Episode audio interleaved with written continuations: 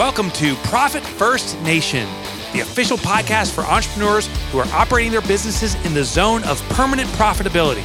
I'm Mike Michalowicz, the author of Profit First, and now here's your Profit First Nation guide, Danielle Mulvey. Welcome to Profit First Nation, the podcast for the top 17% of entrepreneurs with cash in the bank to correlate to their profitability. Profit First Nation is the podcast for intelligent entrepreneurs who have taken ownership of their financials and leverage Profit First as a cash management system to make their businesses permanently profitable. I am Danielle Mulvey, an expert at guiding entrepreneurs on owning their financials in as little as 11 minutes per day and doing Profit First right. If you are a fan of Profit First and its author, Mike Michalowicz, you have found your tribe. We are a nation of successful entrepreneurs driven to be permanently profitable with a grit and a growth mindset that lets no obstacle stand in our way in pursuit of the three P's passion, profit, and play.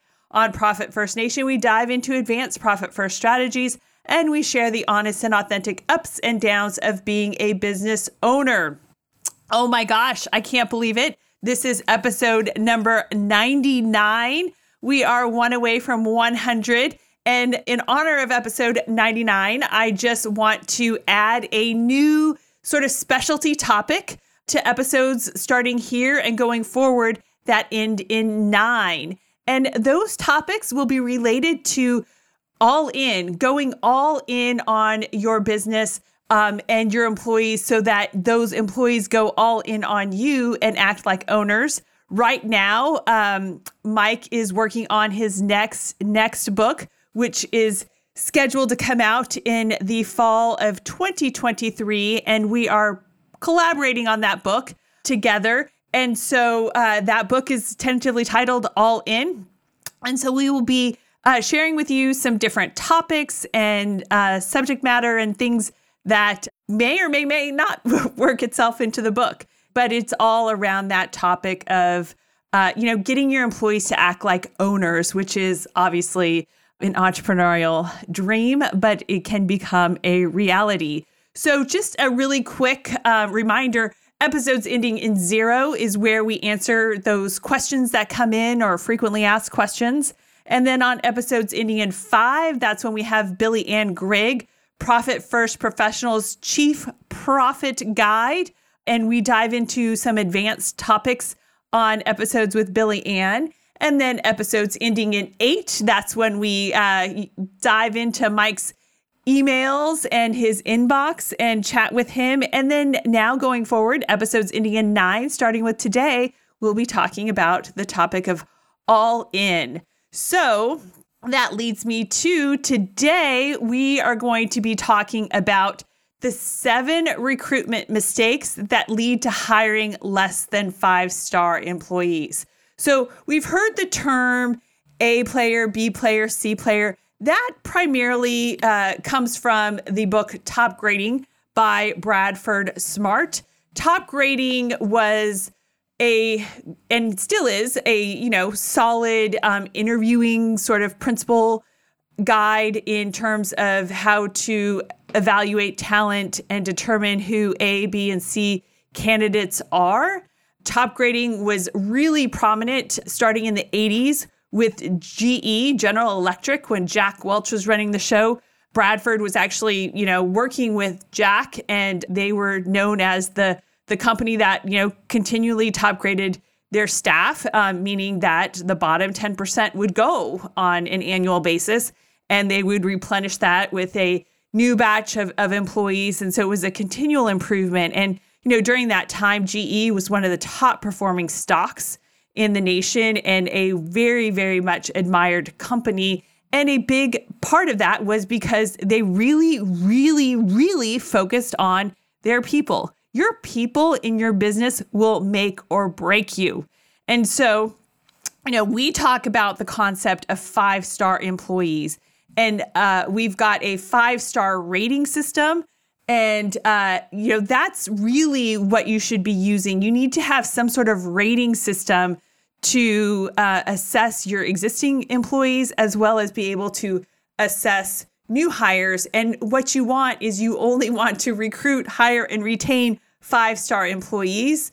Life is too short and too stressful to settle on one, two, or three star employees. We've talked a bit about um, five star employees in, in previous episodes and top grading. So, in the show notes, I will have a list of those episodes if you want to check those out um, as a refresher.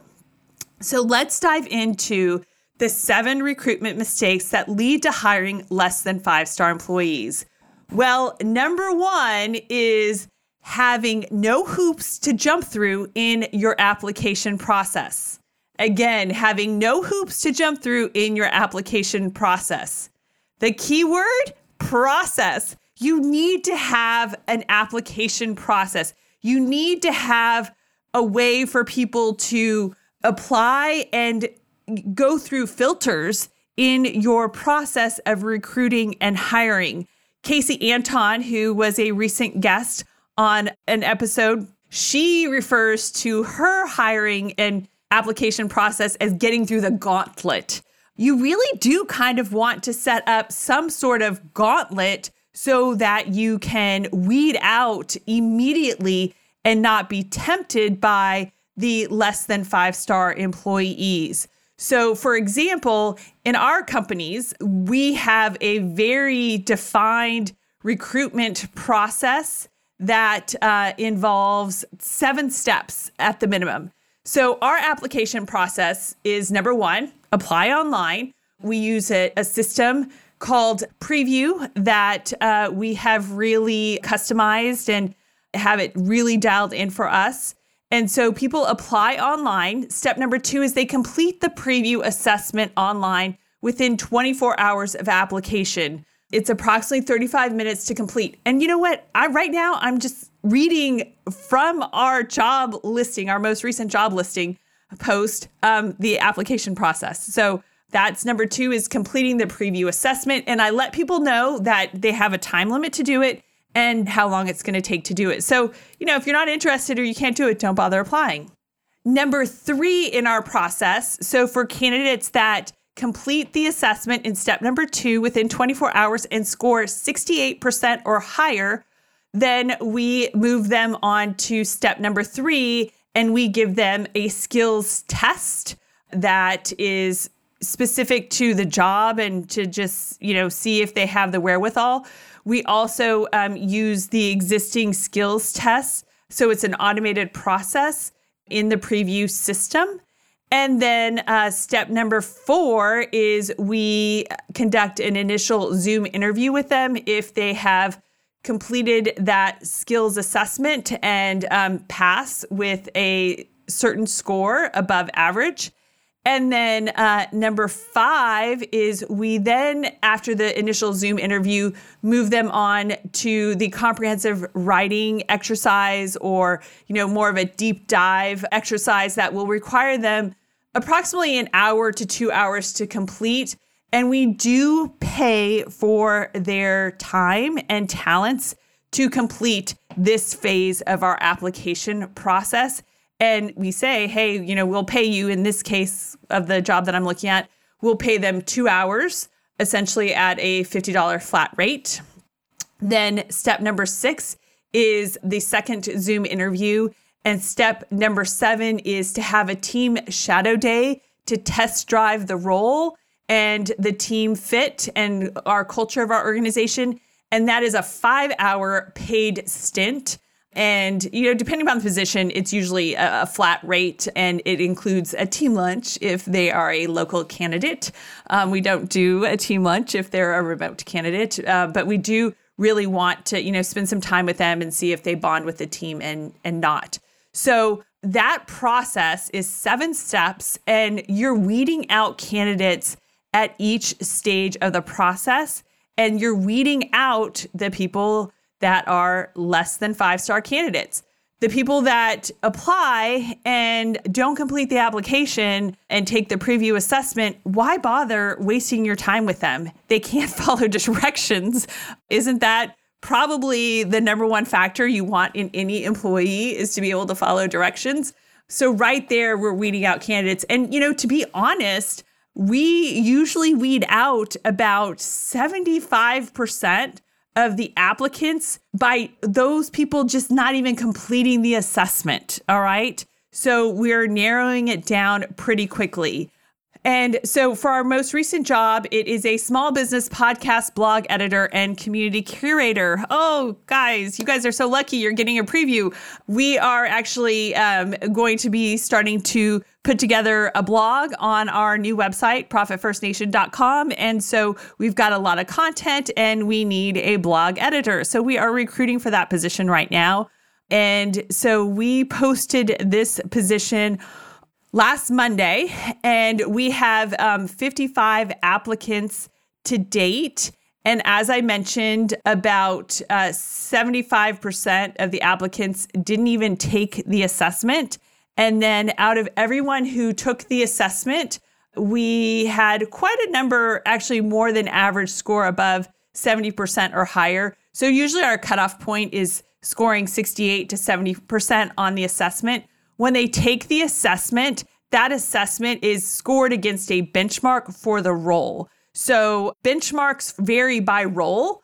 And so it's not a generic, you know, everyone's being scored on the same benchmarks. So the benchmark is designed for the role and they're scoring against that. So, anyways, it's really cool.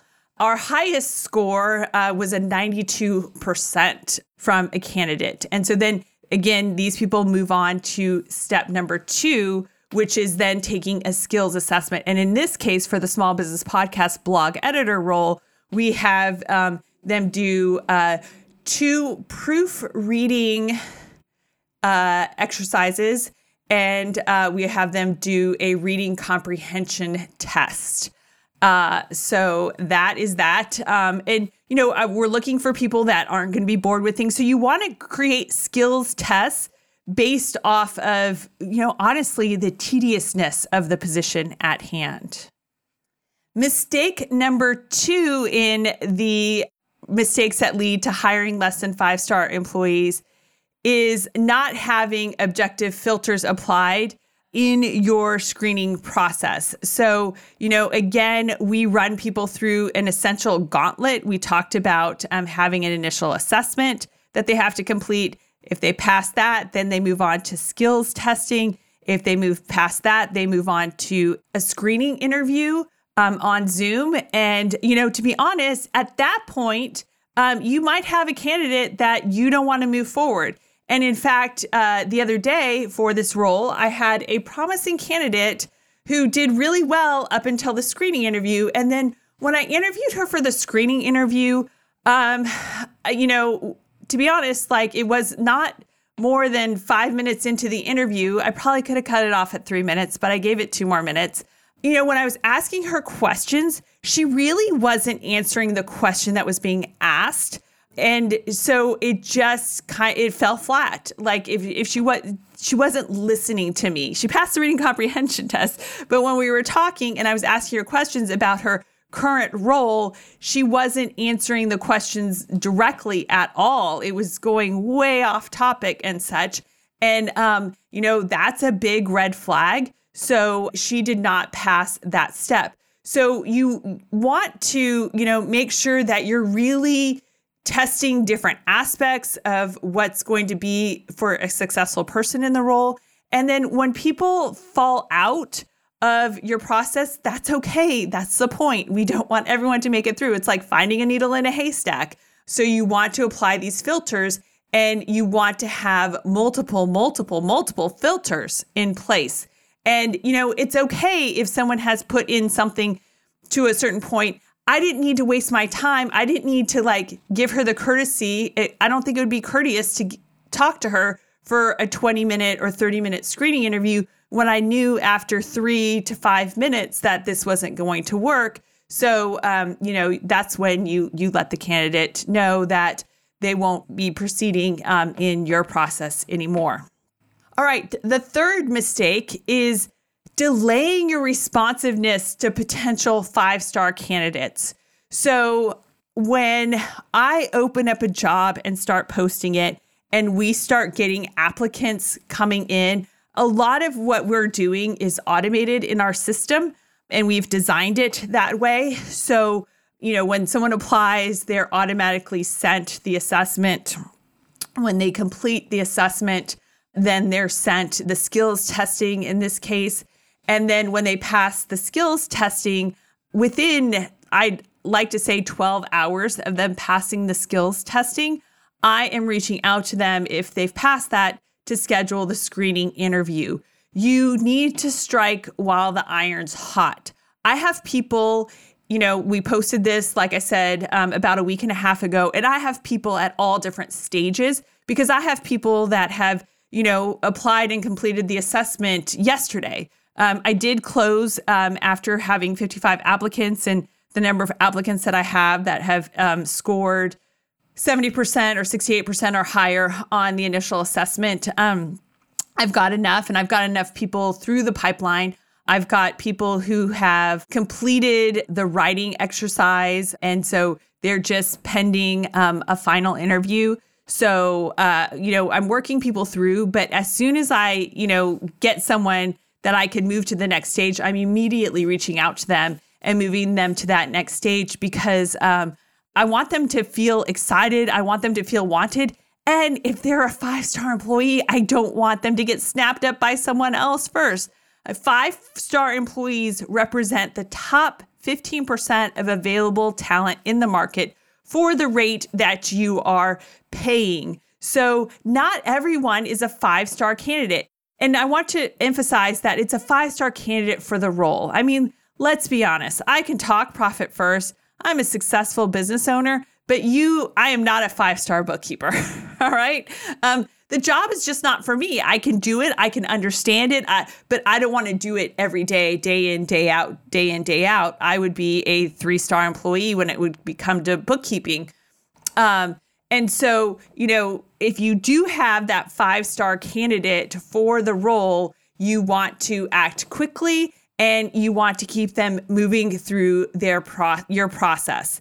The other thing about uh, five star candidates, and when you're moving through the process, it gives them a sense of confidence that, you know, they're making a calculated risk when you offer them a job and they accept that job. I mean, most people are using their paychecks to support their family, put a roof over their head, put food on the table. So you know they don't want to accept a job with a flighty company or or someone that's you know going to be out of business in a month or so so by you you know taking them through this process and spending this time and you going all in on your recruitment process then the candidates will see that you are a person that they should go all in on and accept that position because really this is music to a five star candidate's ears when they hear, you know, how detailed and thorough you are in your recruitment process. Mistake number four is failing to test the skills and aptitudes. So we touched on this, it's, you know, part of the process.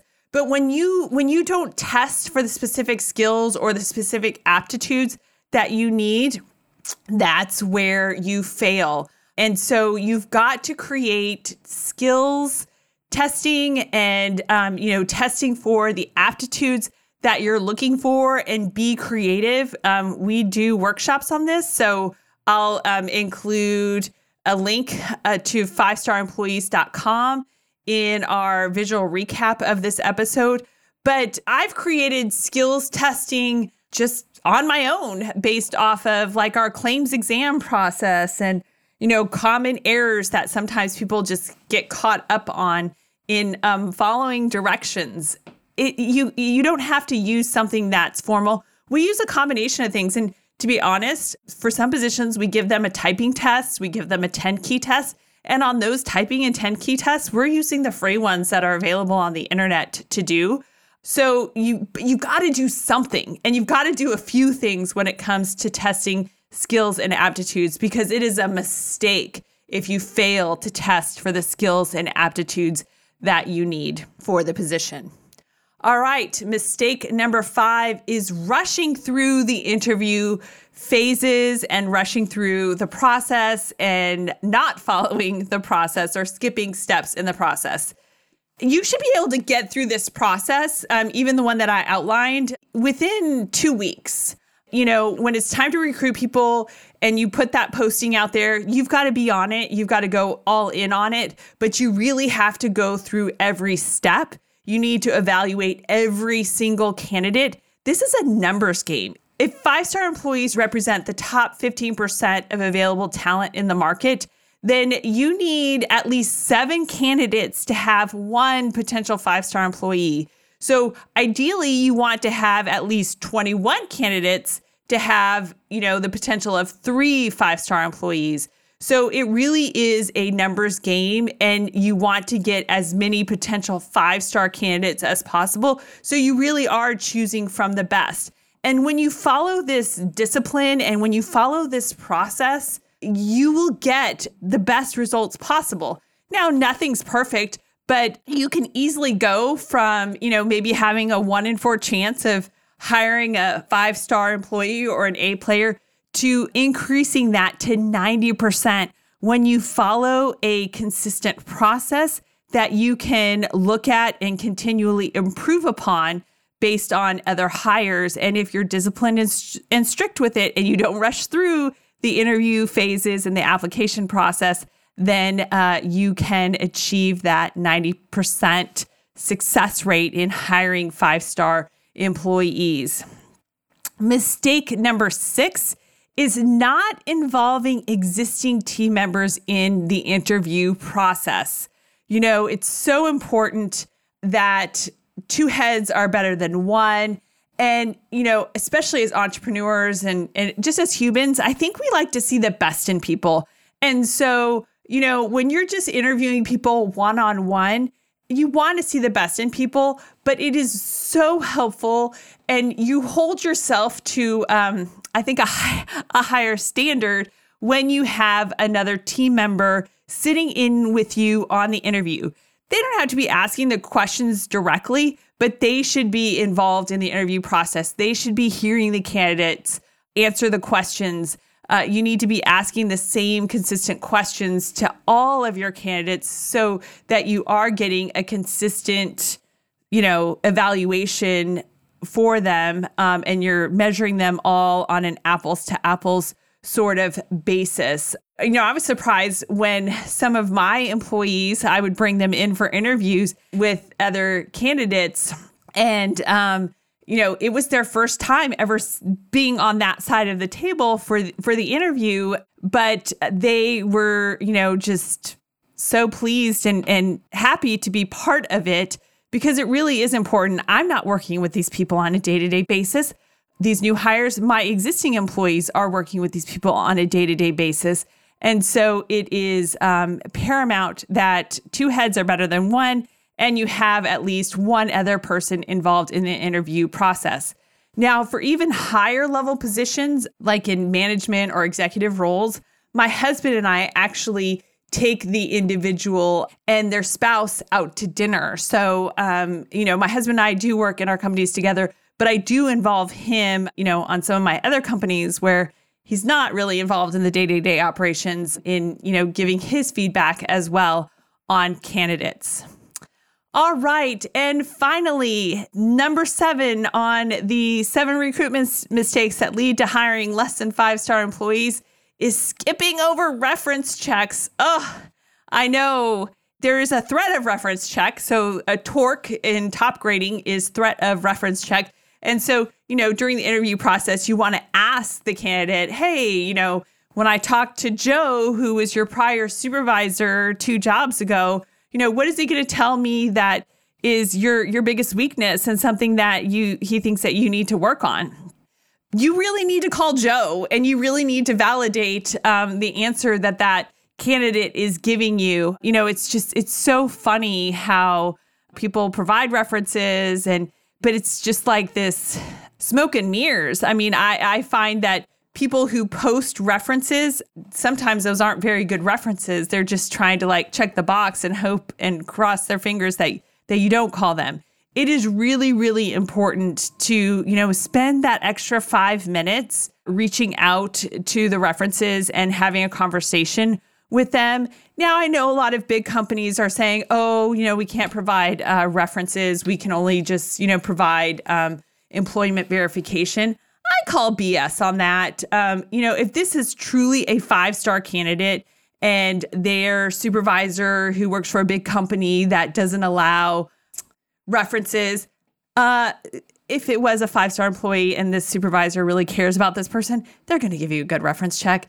It's it's the problem of the employees who are less than five stars. That's where these corporations have set up these policies that don't allow for reference checks because they don't want to be involved in telling the truth, to be honest. So uh, make sure that you don't skip the reference checks. That is the final, really breaking point in making that hiring decision. And um, you can always make the offer of employment contingent on the reference checks, or you can do the reference checks before. All right. So that is that in a nutshell. So look forward to episodes ending in nine when we'll be talking about the topic of going all in on your employees so they uh, go all in on you as well in your business. As always, we have visual recaps for the, our episodes, and the visual recap for this episode can be found at profitfirstnation.com and click on resources. If you would like to work with a certified Profit First professional accountant, bookkeeper, or coach, then you can also connect with one of my fellow Profit First professional peeps at profitfirstnation.com. Click on contact.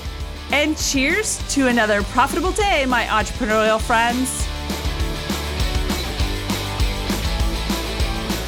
Profit First Nation website, related podcasts, and resources are provided for general information purposes only and do not constitute accounting, legal, tax, or other professional advice. Visitors should not act upon the content or information found here without first seeking appropriate advice from an accountant, financial planner, lawyer, or other professional.